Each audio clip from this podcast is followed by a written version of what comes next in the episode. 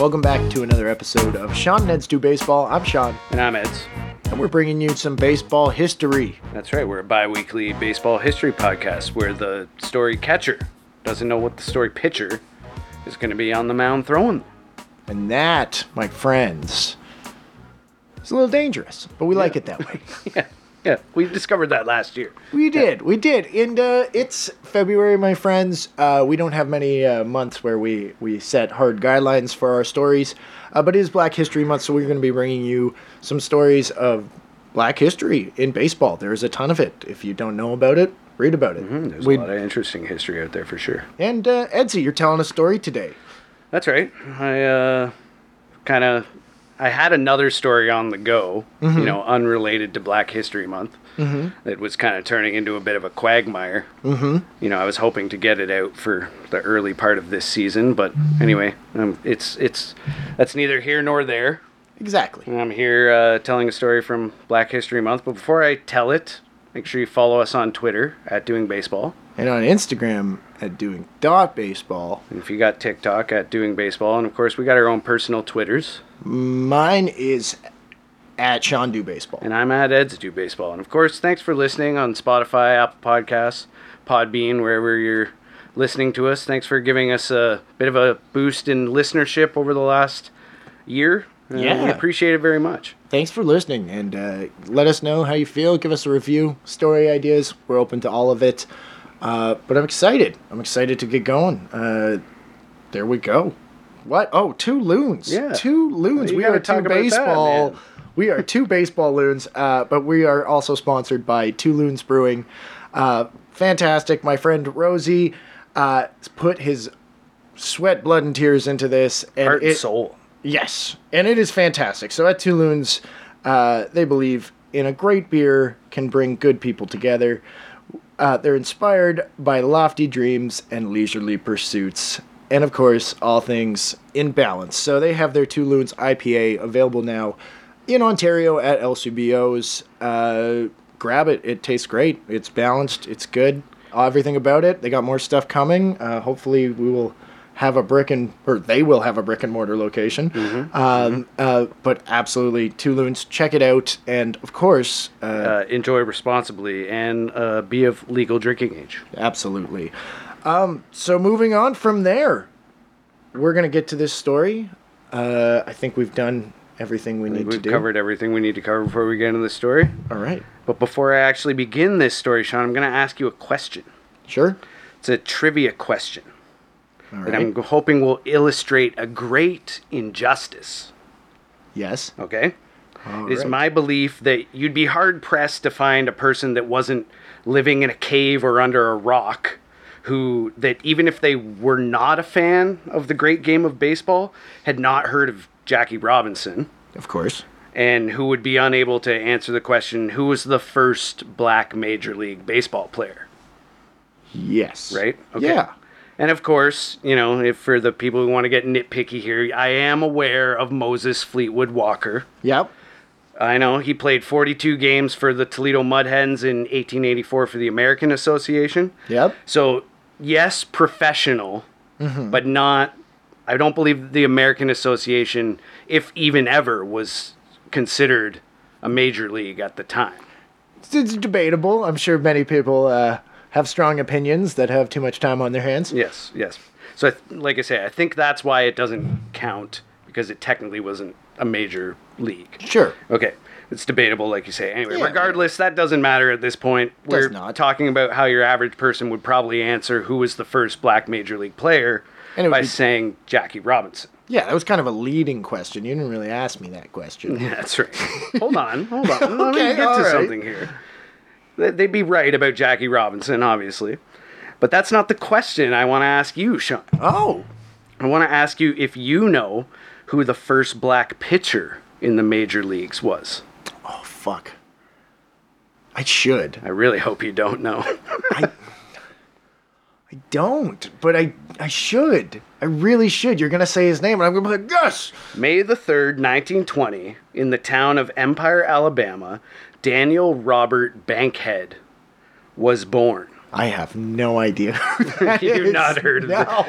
Okay, that's what I'm saying. This is the great injustice. This is the first black pitcher in Major League Baseball. And you you mean in integration? Yes, Like after Robinson? after Robinson. okay. Continue. Yeah, wow. and he- uh, okay. I, I had never heard of him before either. That's why I decided to focus on uh, this particular man. Anyway, he was born in Empire, and Empire is a town in Walker County, which is also home to country music singer Zeke Clements, Okay. who's also known as the Dixie Yodeler. it's a totally unimportant fact. No, Just- totally. We, we're gonna. That's why there was yodeling at the top of this episode. We're gonna do our best yodeling impression at the end. We just try to shoehorn that in. So anyway, like I say, that's unimportant to the story. Forget about that. Empire is about 30 miles or so from Birmingham and was the coal country that fueled the booming steel industry in the big city of Birmingham. Dan was born to parents Garnet and Ari, who had seven children, five boys and two girls. These at least were the children that survived to adulthood Yeah. according to Bankhead's Saber Bio, which was once again written by the amazing Rory Costello, Yep. who, you know, I'll just take a quick aside here for those who are unfamiliar. Rory is the co chairman of the Bio Project Committee and chief editor at Saber. Mm-hmm. So he's, you know, of all the research, at least I've done for these podcasts, his name has come up in countless Yeah. biographies, you know. So Very familiar. you know, he's he's done a lot of heavy lifting for me at least. For And us, a lot of- thanks. yeah. So we thank can't you. do it without you. Yeah, thank you, Rory. Thank So, you. Anyway, I'm gonna carry on here. At this time in history, during the Jim Crow era, it was common for members of the black community to make their money by sharecropping Yep. uh, which, if you don't know, that was the practice of which farmland was supplied by a lease, license, or some kind of similar arrangement like that to a tenant who would farm the land in return for a portion of the crops grown on their property. Yeah. Right. So, essentially, you you have you seen a Bug's Life? Yes, I have. You were seen like bugs. the ants, Yeah. and like the people that owned your land were the grasshoppers. Well, I, I also know? remember, uh, I mean, about learning in school about the kind of sharecropping with the seigneurs and stuff in, in the 1700s in, in Ontario and Quebec and and you- how you, you it's kind of the same system, but it's fucked up that this was happening, you know, Mm-hmm. less than 100 years ago. yeah. So at, at this time, like I say, for the people that were now considered free Yeah. after the abolition of slavery in America, many were working the same land and Yeah. lived in the same housing and they just got paid a shitty salary and all Yeah. of a sudden it was okay. yeah, exactly. And Yeah. Worked under the same close Yeah. supervision of the same overseers and Yeah. everything. It's so, fucked up. Yeah. So, you know, basically what we're trying to illustrate is for a lot of the sharecroppers, you know, they were leasing land from their former masters. And because of this, many, if not most, sharecroppers felt like this was just slavery under a new name. Yeah. You know, and like you say, they got paid fucking pennies. Yeah. Basically, they were just harvesting the land for. couldn't make enough money to move, so what are they? They're just stuck there. yeah. They're just stuck, and and you yeah. So yeah, it's, it's it was not a good system. No. That- that's for sure. So Garnet Mm-hmm. was ever prideful, and he took many different jobs over the years, including in the lumber yards, in the sawmills, and in the mines in the area, Mm-hmm. which were all obviously extremely dangerous jobs. Yeah, But- well, well, also having to meet your farm quota and shit with your with your sharecrop. Well, he wasn't sharecropping. That's what Oh, I'm saying. okay, He so was he- he doing did. these jobs because you know They- I'm they got assuming in better. his mind it was Oh, okay. it was like a step up from sharecropping because Yeah, he yeah, was yeah, yeah, not yeah. beholden to Okay. the old masters. You know what I mean? So My apologies. Yeah. Continue. So it, uh, but it also offered a heftier pay.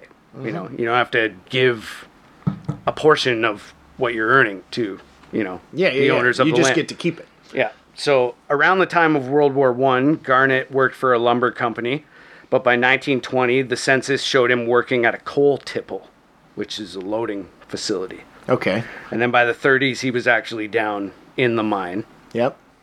But aside from his work, Garnett was also a baseball man. According to an account from the book Crossing the Line, which was Black Major Leaguers 1947 and 1959, Uh huh. he was in fact an all star first baseman in the Cotton Belt League, so say the authors Larry Moffey and Jonathan Kronstadt. Okay. Okay, but although the source of this particular anecdote is unclear, in the book they claim that Garnett had either given the game up or at least like lost all skill and confidence in it after he witnessed a man's death What? after he was hit by a flying bat. Wh- what? Yeah. It's just like I'm done. He's like, oh, that was fucked up. I can't. Uh, Just, just whether walk- he actually quit or, like I say, he was just he got the like super yips because you know Oh God! Uh, Was it another? Uh, uh, maybe it was a fellow first baseman, and he- maybe i don't know it's uh, like i say the source and you know there's not a lot of i'll get to it eventually but like the facts of bankhead's life are kind of been pieced together over the years because Yeah. his his history was kind of lost in time for a while okay, you know so yeah, no. So I'm just still. that has to be dramatic. no kidding yeah That is- I'm just. Uh, wow! Like, uh, okay, so garnet gives it up okay. but I've that's seen a lot of fucked up stuff on a baseball field. Never seen a man killed by a flying bat. no well garnet Never even heard of it. I'm sorry. I keep garnet going. bankhead saw it Yeah. but that didn't stop garnet's boys from playing ball Okay. And Dan, as I mentioned, was one of five boys born to the Bankheads. He was the third son and born into an apparently naturally gifted baseball family. His oldest brother, Sam, was a good hitting, speedy, and versatile infielder outfielder who was, you know, a top notch player in the Negro Leagues for 20 years from 1930 to 1950. okay. Yeah, I think I've heard of Sam Bankhead. Yeah. Yeah. Okay. And he later became a manager off his reputation as a hard nosed leader, and he led his Venezuelan Winter League, Vargas Ceballos, to a championship in 1946 47, Mm-hmm. the Winter Leagues. He managed the Homestead Grays in their final two seasons of independence and finally is recognized as the first black bench boss of a predominantly white team when he managed the Farnham Pirates in Canada's Provincial League in 1951. Where the fuck is Farnham? Quebec. Wow. Yeah, Good for him. yeah. There's, there's, there's a few mentions of the Provincial League in this story. I'll, I'll get a Interesting. little bit of a preface here. Okay. So, also, brother Fred had a respectable career as an infielder from 1936 to 1948. And younger brothers Joe spent time with the Birmingham Black Barons in 48, while Garnett Jr. pitched for Memphis in 47 and then with the Grays for 48 and 9. Holy shit! So this is a kind of a a, a family dynasty. It's like the Sutters of baseball. and the dad's like can't watch. It's like I saw a man die on the field. Sons, get off of there. yeah, he's traumatized. so we're not talking about Dan or his traumatized dad. we're talking about Dan. yeah, yeah, And as I mentioned, frankly, little is known about Dan's early life. yeah. Most of the accounts of his life have been pieced together by stories his relatives have told that have helped to fill in the blanks in the sparse press coverage that Dan received over his career, even by the black newspapers. Mm-hmm. is known is that he attended public schools in Birmingham, but not much else. Okay. So let's just skip ahead to 1940. Yep. Sure. Okay. We're in 1940. Yeah, and Dan's 20. All right. So he joins the Birmingham Black Barons, the hometown team. And now Brent Kelly wrote a book in 2000 called The Complete Book of the Negro Leagues. Yeah. And he talked to some old teammates of Bankheads who described the scene when Dan came up for spring training. William Jimmy Barnes was another, which is why was his name Jimmy? his name was William. William Jimmy Vines. This is Craig Timothy Johnson. So Jimmy Barnes Yeah. was another young player who went for tryouts in Birmingham, and he recalled, "quote I just tried out for the little city league team. Dan Bankhead and I were trying out for third base, and we were throwing the ball across the infield so hard, Just fucking whipping it, just man. Just pumping his own fucking- tires. Yeah, just, just gas. yeah, just hitting the mitt and just, Just pop. you know." I've seen ball players do that. It's Yeah. great. Ulysses Red told Kelly, quote, We went to spring training and had a bunch of guys out there, a bunch of shortstops anyway. Even Dan Bankhead wanted to be a shortstop at that time. But he was throwing so hard they said they would make a pitcher out of him, and they did the right thing. Sounds like it. Yeah. So it doesn't seem like he got into many games that year though, just posting a two and one record Uh huh. and then a four and one record for 1941. Yeah. But that was a season in which he was an all star, pitching for the East and West game on July 27th. So is he like a reliever? I think like he was kind of a mix of both. Okay, you yeah, know? yeah, he He, was would just a- he make starts, was- but yeah. yeah, he was kind of a little bit of everything. Yeah, I was kind of pitching by committee sometimes. And yeah. Just like Bankhead, you're it. yeah, exactly. Yeah. So in the winter of 41 into 42, Dan went to pitch in Puerto Rico for the first time, where he posted a record of 7 and 8 before returning to the Black Barons in 42. He went 2 and 1 again according to Baseball Reference. Costello's article says 3 and oh. 0, okay. but we'll go with the stat. There's heads. discrepancies. I'm just going to go with the stat heads. Yeah, still, yeah, yeah, you know, yeah. In this yeah. case, well, we'll we'll we'll talk about that. That yeah. the person responsible for those stats actually in the next episode. Okay, excellent. Yeah, So uh, then, can you guess what he does? I he does. The, It's April 1943. He plays baseball. There's a war. Yeah. Oh, okay. he, he joins the army or navy or something. Marine Corps. Marine Corps. He enlists in the Marine Corps. well, good for him. So he signs up in Macon, Georgia. Sure. Mm-hmm. And was stationed at Camp Lejeune in North Carolina. Are you familiar? Not really with Camp Lejeune. No. Okay. So the years between 1942 and 1949 were a period of segregated training for black Marines. I would assume so. Yeah, that's unfortunate. It Yeah. was prior to the signing of Executive Order 8802 by FDR, which Yeah. was to, quote, prohibit ethnic or racial discrimination in the nation's defense industry, Yes. which I'm sure that accomplished. Yeah. Well. Yeah. Yeah. Change takes time. Yeah. Unfortunately. Yeah. Anyway, and Dan was at one of these segregated camps known as Montford Point, becoming one of the Montford Point Marines. Okay. Dan's unit, however, was not a combat unit, as the Montfort Point is home to the Marine Corps Combat Service Support Schools, where various support military occupational specialties like administration, supply logistics, finance, Navy corpsmen, and motor transport maintenance are trained. So he's like either a pencil pusher or a mechanic. Pretty much. Yeah. Yeah. Yeah. So it's it, it's the support school, you know. what are you doing, Francis? Your dog's trying to get on. Yeah, he's trying to get his face in Yeah. front of your mic. Yeah, that's right. Uh, so let's see, where was I again? Francis, you're distracting me. Dan was part of the Montford Point baseball team, Okay. who remained stateside for the war and toured as a morale raiser. Okay. And at one point, at least, Dan was even granted leave so that he could pitch for the Black Barons. Sweet. On June 5th, 1944, the New York Times reported that in front of 12,000 fans, Bankhead struck out 17 New York Black Yankees in a three hit shutout to cap the night of a doubleheader. Damn. Yep. So you do- that's yeah. I guess it's. Uh, I mean, if he's stateside, why not? That's very nice of the Marine Corps to just be like, yeah, go pitch. Yeah, might as well go head up there to New York. But if he's Yeah. playing on the Marine Corps team, they might think of it as as you know he's getting practice and you Yeah, know, for that's their true as games well. coming up. They're they're obviously the New York Black Yankees are a much better team than the Yeah. 162nd. Yeah, I Squad. would imagine. yeah, yeah, yeah. I could make that team. yeah, exactly. You just have to sign up. Just Yeah. just risk your life. Yeah. you can play. yeah. Anyways, Anyways, so in the army uh, or in the Marines, Yeah. Bankhead rose to the rank of sergeant and was honorably discharged in June of 1946, when he returned to the Negro American League Memphis Red Sox this time. okay.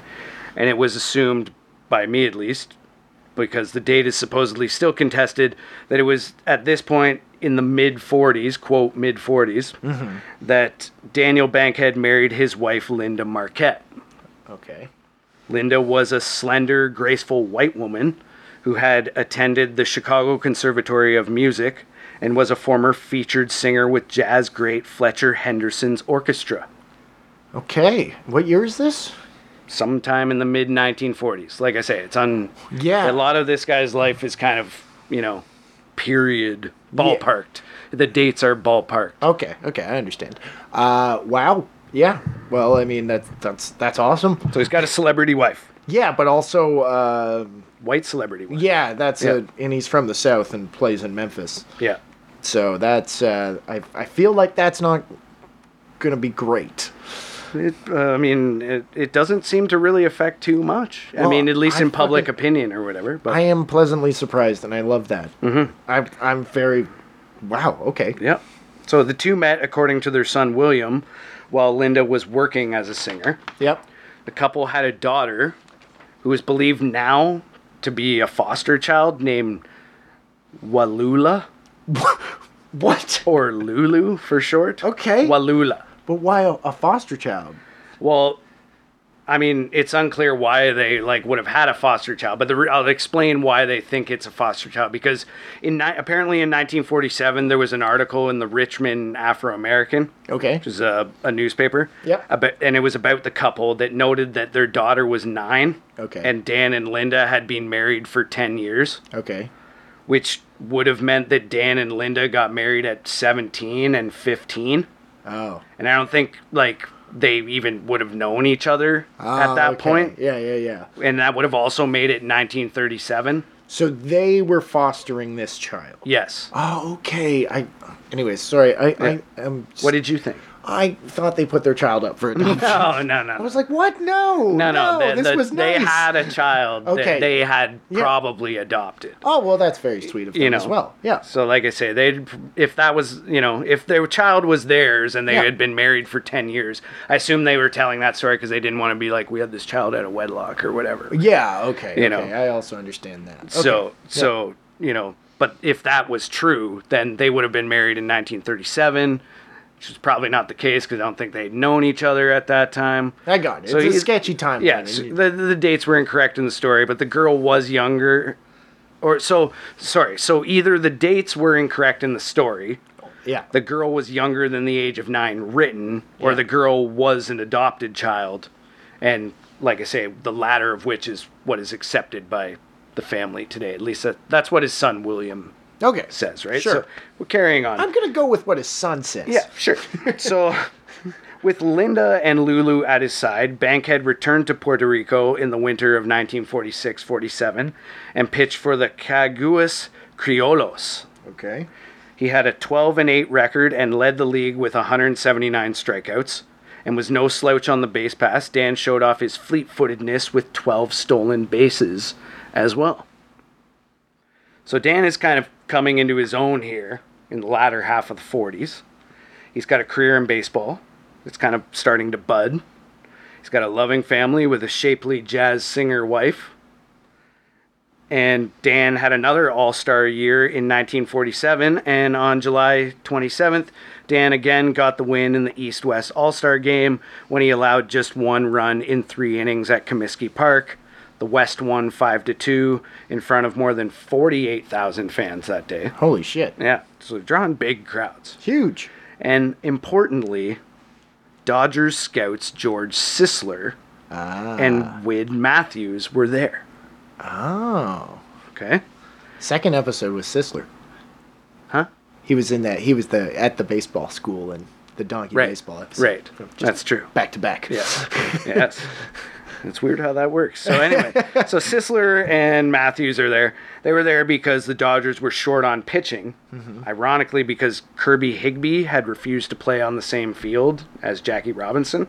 Yeah. Fuck that guy. Yeah. So That's Branch, an ultimate. Oh, that's an ultimate burn. And I was just gonna say. So Branch Rickey released his racist ass. Yeah. And in what comes across as a big fuck you to Yeah. Higby and all the others in the game that shared his views, turned to the Negro Leagues for a replacement. Wow. So Ricky and Whistler traveled to Memphis for an August 22nd contest Mm-hmm. so that they could watch Bankhead, who dazzled in a win, raising his record to 11 and 5 while fanning 11 batters. Fantastic. Okay. So after the game, the Bankheads invited the two men from Brooklyn to their place for dinner, which sealed the deal, Of course. you know.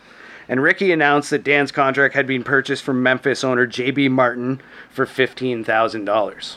Okay. So he actually he he, he paid for it. That's that's nice at least. I, just- Mm-hmm. I mean, he would- paid J.B. Martin. the owner of the team. Yes. Yeah, no, I know. It's like the owner. Well, that's uh, we've we've discussed before how integration eventually fucked over the black owners. Mm-hmm. So I'm just saying, at least in this case, the owner at least got true, right, compensation right. from Ricky. Yes. Yeah. So in early September 1947, Dan Bankhead was joined by his wife Linda, or in some accounts Charlotte, Okay. Weird. but more accounts Linda. So we're going with Linda. Okay. That's what I mean. Like this guy's life is kind of Well, you Uh, know, maybe all she has over a the place. stage name. That's true. Yeah. That's possible. Yeah. Yeah. Now that you say that, I never thought of that. But so he's got their daughter in tow, traveling north to Brooklyn. And I also cannot continue without mentioning that they also brought their pets with them. Okay. Weird. Weird pivot. Just a little fun ba- fact in here. yes, their pet dog named Tacky, okay. which is kind of a weird name, but not that weird Yeah. compared to, of course, their pet chicken named Fanny Chi Chi. Of course. Fanny Chi Chi. Classic chicken name. Right, so Tacky and Fanny Chi Chi are tagging along up to Brooklyn. Just got a chicken. I gather you carry the. How do you carry a chicken? from under like a football. Like a football. Yeah. Okay. So Yeah. we're. You scoop it from the back. Yeah. And you hold the neck between. I was a chicken farmer. Yeah, I oh, know. yeah, you were. oh my God, yes. You're the perfect person to teach me about carrying Yeah. a chicken. I forgot about I'm glad that. you asked. Sean.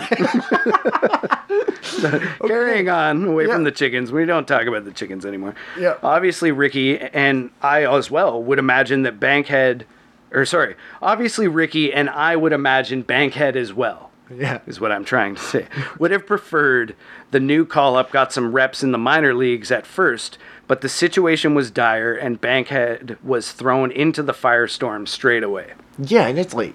Like, gotta be almost September at this point. So it's a, Late August. Yes. Yeah. He comes in to relieve Hal Gregg in the second inning of a game on August 26th, yeah, so I'm assuming Greg didn't have the best start. right? So, no. no. So, and I actually just want to quickly mention since it's August 26th, Bankhead, I guess, in fact, did come to Brooklyn alone at first before his family and the animal farm Oh, okay. came So up What about a the couple chicken? weeks later. What about the well, chicken? that's what I mean. The animal farm, the the, the pet Honey dog. Lou- what's her name? Fanny Chi Chi. I'm like, honey, Lulu? Yeah, no, that's the daughter. Honey Lulu and Fanny Chi Chi and Tacky and Charlotte or Linda or whatever. You know, Maybe he had two lots. yeah. Maybe it's an Arthur Irwin situation. Yeah, yeah. But it's not. Okay, so anyway. So back to his August 26th debut. As I said, Bankhead came in to relieve Greg in the second inning after Hal had allowed four pirate runs in the first and started the second, allowing a single and walking the next man. so two men on. Yes. So Dan Bankhead is summoned to clean up the mess. Jim Russell stepped to the plate, probably not expecting to enter the history books when he woke up that morning, Yep. and slammed a double off Bankhead. Fuck. Yeah. The Pirates sequence went double, sack fly, single, double. Good start. So four more runs crossed the plate before Dan got Wally Westlake to ground out and Jimmy Bloodworth on a fly. Bloodworth. Some great names. Those aren't even the best names in this story. Oh, Just man. you wait. Okay. Dodgers didn't have much of an answer in the bottom half of the second as pitcher Fritz Ostermuller tossed a dandy. Yep. Dixie Walker grounded out, as did Cookie Lavagetto. Okay, you're just making up Sesame Street character names at this point. I read these on the internet. I read these on the play-by-play score. like, of I, this why, fucking why, game. like they're just like, well, they, like I'm, I'm taking a shot here, but I'm just picturing like a racist Brooklyn Dodger fan being like, all these weird people coming to our team. I just want Cookie La La Land to fucking be on the like. What's happened to the good old days when I had Lemieux Foster Teener the third? like, it's fu- oh. Yeah. So here's normal name. Stan Rojak took a based on ball before Dan Bankhead came up in his first major league at bat and faced seven pitches from Ostermuller. He got himself behind in the count one and two and fouled off three more pitches before he sent the seventh deep to left field for the Dodgers' first two runs of the day and cementing his name into the history books once again as the first black player to homer in his first major league at bat. holy shit, cool. Yeah. So Dan rode that high through the third and retired the side in order, but Fritz Ostermuller answered back with just the same. In the fourth, the first pitch that Bankhead threw to the Pirates outfielder Wally Westlake came inside too far. Westlake remembers the pitch bore in hard, as Bankhead's high octane fastballs often would.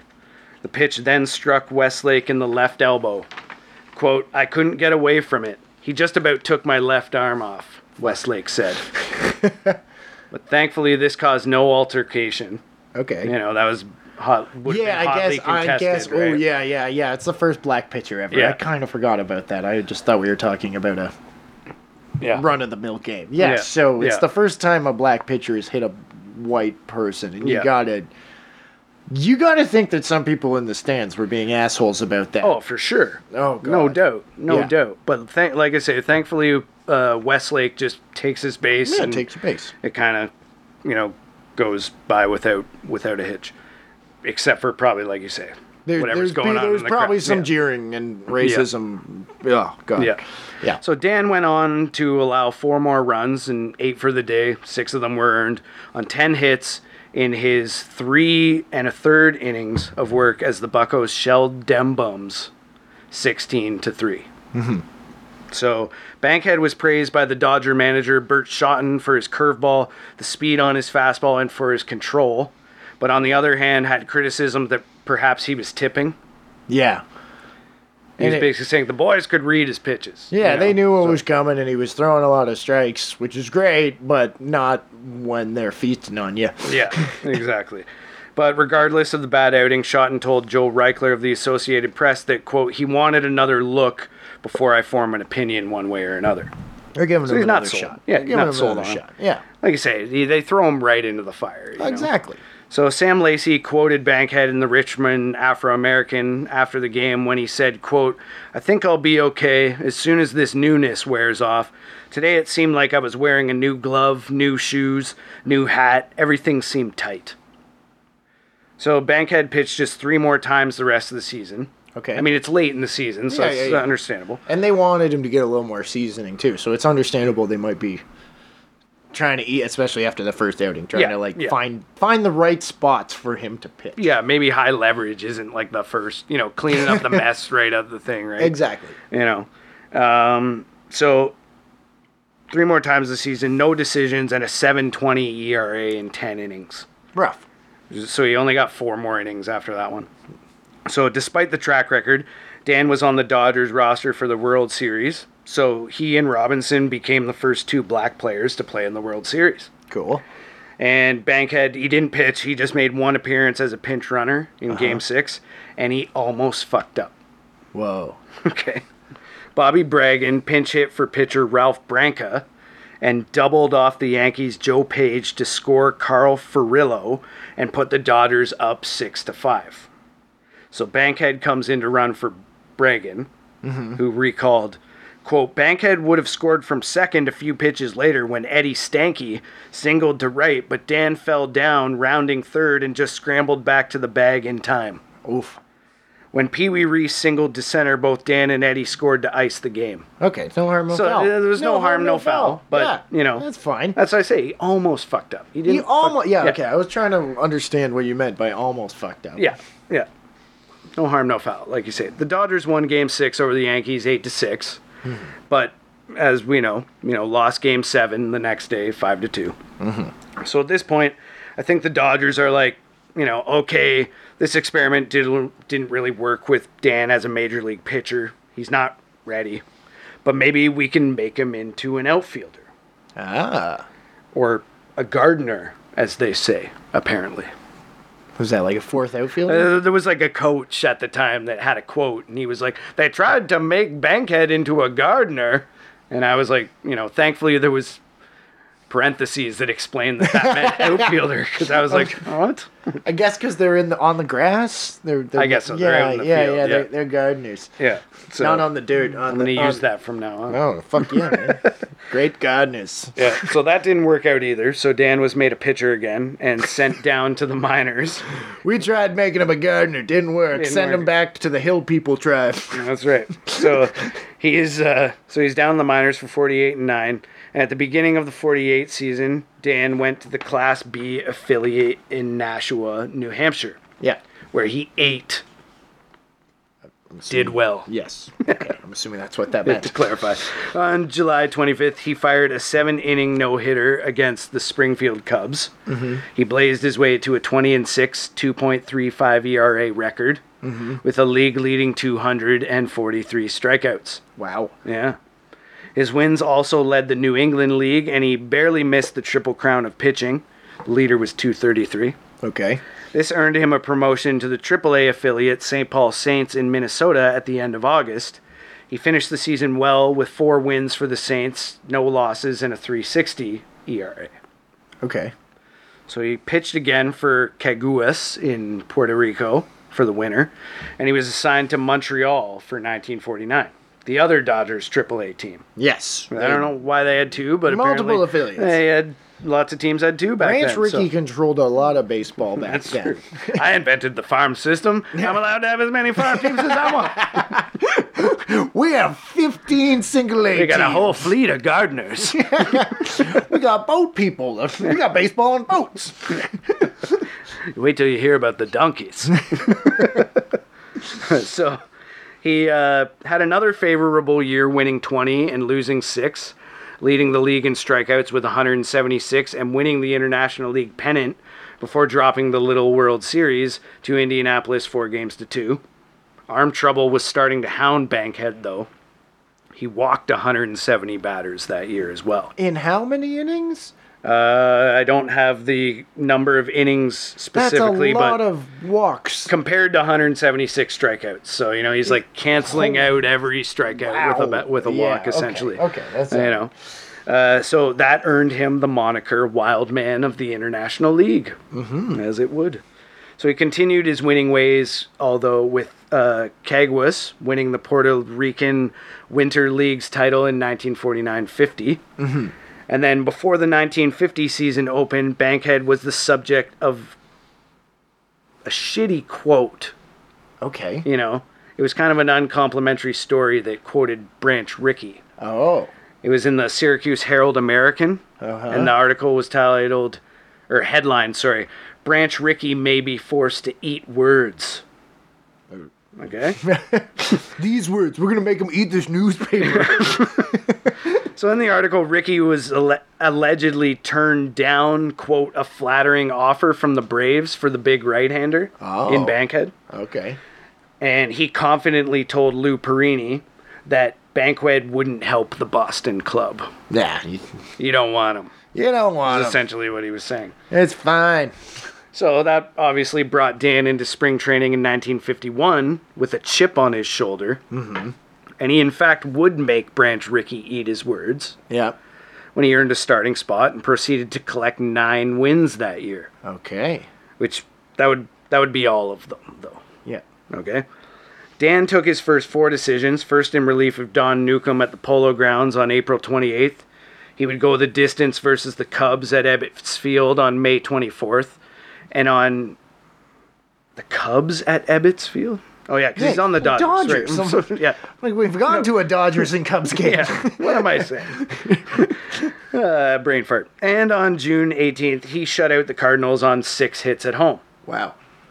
So, you know, it seems like he's coming into his own. But just when Bankhead looked to be settling in as an important member of the rotation, his arm problems took a turn for the worse. Damn. The New York Times reported on July the 8th, quote, Dan Bankhead's trouble is serious and may call for surgery. The Negro has considered clarification, considerable calcification in his shoulder. Jesus Christ. Just call him Dan. I know. like just, Okay. Yeah. I know. Yeah. Yeah. I know you're reading the quote It's there. but- abrasive. yeah. Uh, the root cause was apparently a dislocation suffered at the age of 17.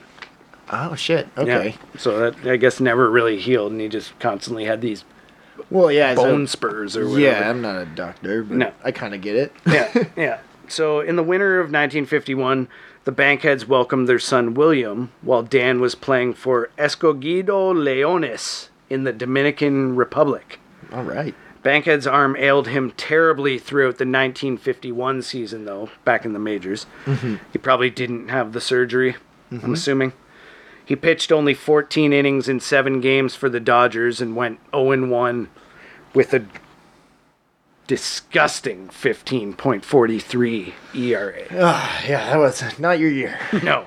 He was shelled for 14 runs and 16 hits in seven innings over his final two appearances. Damn. On July 24th, Brooklyn announced that it had sold his contract to Montreal and brought up Clem Labine from St. Paul to replace him. And Bankhead never made it back to the majors. Yeah. That's like your final option there. Once once your contract, like, yeah, I guess it's like, nah, you, the Dodgers don't even own you anymore. Yeah, the yeah. Royals do. Montreal, yeah, oof. Yeah. So he's a minor league guy now. He's sent to Montreal for 52 and released outright by the Dodgers in July after poor results. By August, he had returned to Escogido in the Dominican and was even named the club's manager. Cool. His managerial career had started poorly with three straight losses, Mm-hmm. and in trying for his first win against the Estrellas Elefantes, he tried an aggressive base running play that backfired. Oof. He's a player manager. Yeah, okay. Okay. Okay. So the third Gotcha. baseman had thrown a live ball to the ground, arguing with the umpire, who had called Bankhead safe at third. Ah, Dan then broke for the plate. yeah. So, I mean, he threw it on the ground. Yeah. And I'll throw it on the He ground. threw it on the ground. But it didn't go that far from him. That's right. So Dan stupidly ran, Yeah. and he was out at home. Ah. Okay. So the sporting news covered the altercation that followed. Ah. Quote, catcher Zoilo Rosario, fuming, immediately fired the ball at the Negro pitcher as he headed towards the Lions bench. Jesus Christ. Okay. Yeah. what- Once what- again. yeah. Once again. But also, so so there was probably a it was probably a a, A hard slide. a hard slide, and I'm assuming the ball got there well before he got there. So the catcher gets up after he's walking back and whips the ball at him as he walks back to the bench. yes, but his aim was inaccurate and he missed. Yeah. However, Bankhead quickly whirled around, picked up the catcher's mask, and hit Rosario over the head with it, Holy opening shit. a gash that required three stitches. Oh, that's not that bad. That's not too bad. Still stitches. Still stitches. struck the man with his Yeah. own mask. That's like the third time in our 80 episodes that somebody's got hit in the face with a catcher or umpire mask. It's not a good percentage. Oh, you I know. It's more than you'd expect. More than you'd expect, yeah. In the free for all that followed, Bankhead was knocked out cold. Fuck. And after peace was restored, Rosario and Bankhead were fined and jailed. I was like, oh, the team's fine. Jailed. Straight to jail. It It was a baseball jail or was in real Dominican. jail? Dominican jail. Oh, man. shit. Uh, this might have been Trijulo times. Yeah. Yeah. I think it was. Actually, Yeah. actually it is right here. Yeah. That's what we're gonna say. The club was already having financial negotiation troubles with Bankhead, who was fired by club president Paco Martinez Alba, Okay. who was the Dominican dictator Rafael Trijulo's brother-in-law. This pitcher is he's an asshole. He's no good. He just got into a fight. Put him in jail. Straight to jail. Jail. So uh, he was fired for, quote, breaking training, fraternizing with players of another team, and failing to show up for practice. Oh, Should mention that he's he was. the manager. yeah. Where is the manager? He's in jail. Yeah. Why is he in j- like? What do we do? He's fired. Why? Because he's not here. He's late. what happened to him? I put him in jail. Yeah. you see how I win in all cases? Yeah. So, anyway, so he gets fired. And um, in 1953, Dan headed north to Drummondville in the Canadian Provincial League. okay. but was dumped in July when the Drummondville Royals unloaded a bunch of veterans with hefty salaries. Nah, so So they're you like, just you're gotta- not really contributing much. We don't want to pay. Yeah, get out of here, Dan. So, um, let's see. At this point, Bankhead went to Mexico, where he would spend nearly all of his remaining 13 years in the game. Jesus Christ, his arm's gonna fall off. Oh, It doesn't. Yeah. He spent those years bouncing around to various leagues and teams throughout Mexico with brief stops in Puerto Rico once again. Dan was a player, coach, and manager in many instances in these days, but he never seemed to stay more than a couple of seasons. Uh-huh. Most of the time changing places every year. In 1958, there was a gap in his playing career that may have been because of another domestic dispute with Linda Oh dear. that he may have been arrested for. Okay. So he Okay. did. He might have done some time in Mexican jail as well. yeah, yeah. Okay. Yeah. I wasn't expecting two stints in foreign country jails. Mm-hmm. Yeah. Uh, to come out in this episode. Yeah, well, it has. So he hung the cleats up briefly in 1965, but took one last hurrah as a player with Reynosa in 1966 before ending his baseball days managing Aguascalientes in Mexico. All right. Go go Calientes. Yeah. So, as with Aguascalientes is actually the city. I don't have the nickname I- of the I know, team. I, but was, anyway. I was I realized that when I Yeah. started saying it, and I was like, yeah, fuck. Yeah. so, as with many lifelong baseball men, life itself became a struggle after baseball had ended for Dan. A family friend, Doc Settles, who Doc Settles is the one that kind of like a lot of the life story is coming from, and I kind of touch upon that here. Um, Doc Settles said, "quote From what I understand, everything started to implode for Dan in Mexico, and Dan's own son William may have alluded to a double life for his father as Whoa. well." See? know? Charlotte Lucy or whoever? Maybe, yeah, Yeah. maybe it was con- the, the newspapers were confused, like talking about another woman. Yeah. that he was with. But anyway, that's not really confirmed. But uh, his son William said, "quote He was pitching more than balls. You know what I mean? too many kids, too many intimacies. There are several kids down in Mexico that I know of, Wow. and you can't live in a foreign country without money." I assume that means he's like sending his money to Yeah, a to bunch all of- the the Yeah. you know Kids. secret kids. Secret that he has, kids. or- he's like the Kenny Powers of Yeah, fucking. I'm, that's exactly. Yeah. I'm immediately thinking of Eastbound and Down right Yeah. now. So at some point in the 1970s, Bankhead was diagnosed with lung cancer, Oh, and he was in and out of the Veterans Administration Hospital in Houston. Quote, his little smoking habit finally caught up with him, said Doc Settles, whose mother, here's the explanation, his mother, Martha Ann, and aunts Charlene and Essie Mm-hmm. grew up with Dan in Alabama. yeah. So I, assu- I imagine they told him a lot of stories, and then he got interviewed about. That's where you know a lot Yeah, of these yeah, stories. yeah. are yeah. coming So he's he's kind of secondhand accounting from. yeah, most yeah. of this. So eventually, he succumbed. He being Dan Yeah. succumbed on May second, nineteen seventy six. Okay. a day short of his fifty sixth birthday. Yeah. And, you know, as we're kind of mentioning, Dan sadly passed before the Negro Leagues and Brooklyn Dodgers historians could record his personal memories. Okay. But thankfully, family like William and his friends like Settles have helped to paint a picture of Dan's life and how he changed throughout the years. Yep.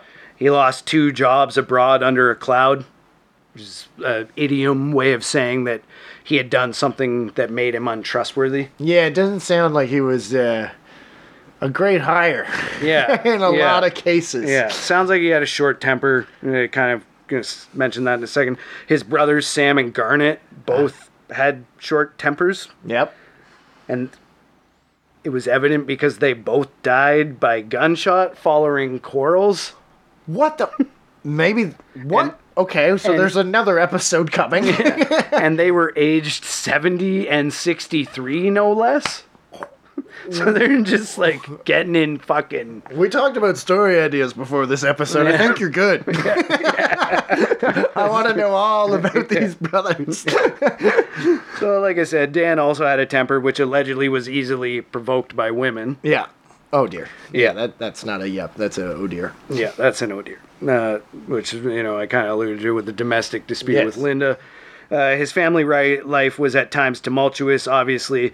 Yet as he battled illness and lived hand to mouth in his final years, this man attained peace. This is what uh, this is from Settles. Okay. Settles described Bankhead from the days he came to Houston. Quote was Dan was facing inner turmoil when he first came to Houston. He was trying to get back on his feet, but he stepped in right when I needed somebody in my life. He was so humble, and he had a down home sensibility that grounded him. I was just a teenager, and he was always willing to share a few moments with me and my brothers. Dan spent his final years working for a small service company delivering food, goods, and supplies to small businesses and restaurants across Houston. I always thought he'd go back to Mexico when he got, but then he got sicker. You could see him erode. He'd have his ups and downs, but he knew he just got more and more humble. He was resolved to make peace. Dan's final days living in Houston were filled with, reflection, and days of happiness. He had a personality you wanted to be around. He left you with positive things. I was able to enjoy his laughter and his jokes and his smiles. I just wish we knew more about what he went through as an African American baseball trailblazer. Damn. Yeah. That's pretty good. I mean, I mean, you did a great job is outlining what he did. Mm-hmm. but yeah, yeah, there is details there that I'd love to know a little bit more about. Yeah, well, I mean, I, I'm just gonna kind of add before I like totally wrap up here, but I, I mean, I'm sure a lot, I'm sure you do, and I'm sure a lot of people do share that same sentiment that like we do wish we knew More. about Dan Bankhead and you know Yeah. the, the specific details of his life. Um, you know, it is a shame that we don't know more about this man who was a trailblazer for the black community. Um, I mean, maybe if he has more success, like I would imagine that he would have had more fanfare in the press. But you know, there uh, in the article, Costello's article, there was uh, talk of a conversation between Buck O'Neill and Satchel Page's son Robert. Yeah. and O'Neill offered a nuanced view of the reasoning behind Dan ba- why Bankhead may have struggled so much yeah. and he said quote see here's what i always heard dan was scared to death that he was going to hit a white boy with a pitch he thought there might be some sort of, sort of riot if he did it dan was from alabama just like your father but satchel became a man of the world Yeah. Dan was always from Alabama, you know what I mean? He heard all those people calling him names, making those threats, and he was scared. He'd seen black men get lynched. Holy fuck. Yeah, I mean, if Yeah. you give that kind of perspective to it, Yeah. it's yeah, like he might not have been successful, but like no wonder. Like yeah, that that is a great Mm-hmm. That's way a to- lot to overcome, you know? Yeah, and and just because you didn't succeed statistically does not like you shouldn't take away from what he accomplished. No, no, he definitely like you know accomplished a lot, and you know just like like you say, statistically his numbers don't really matter. He he you know opened a door for for Yeah.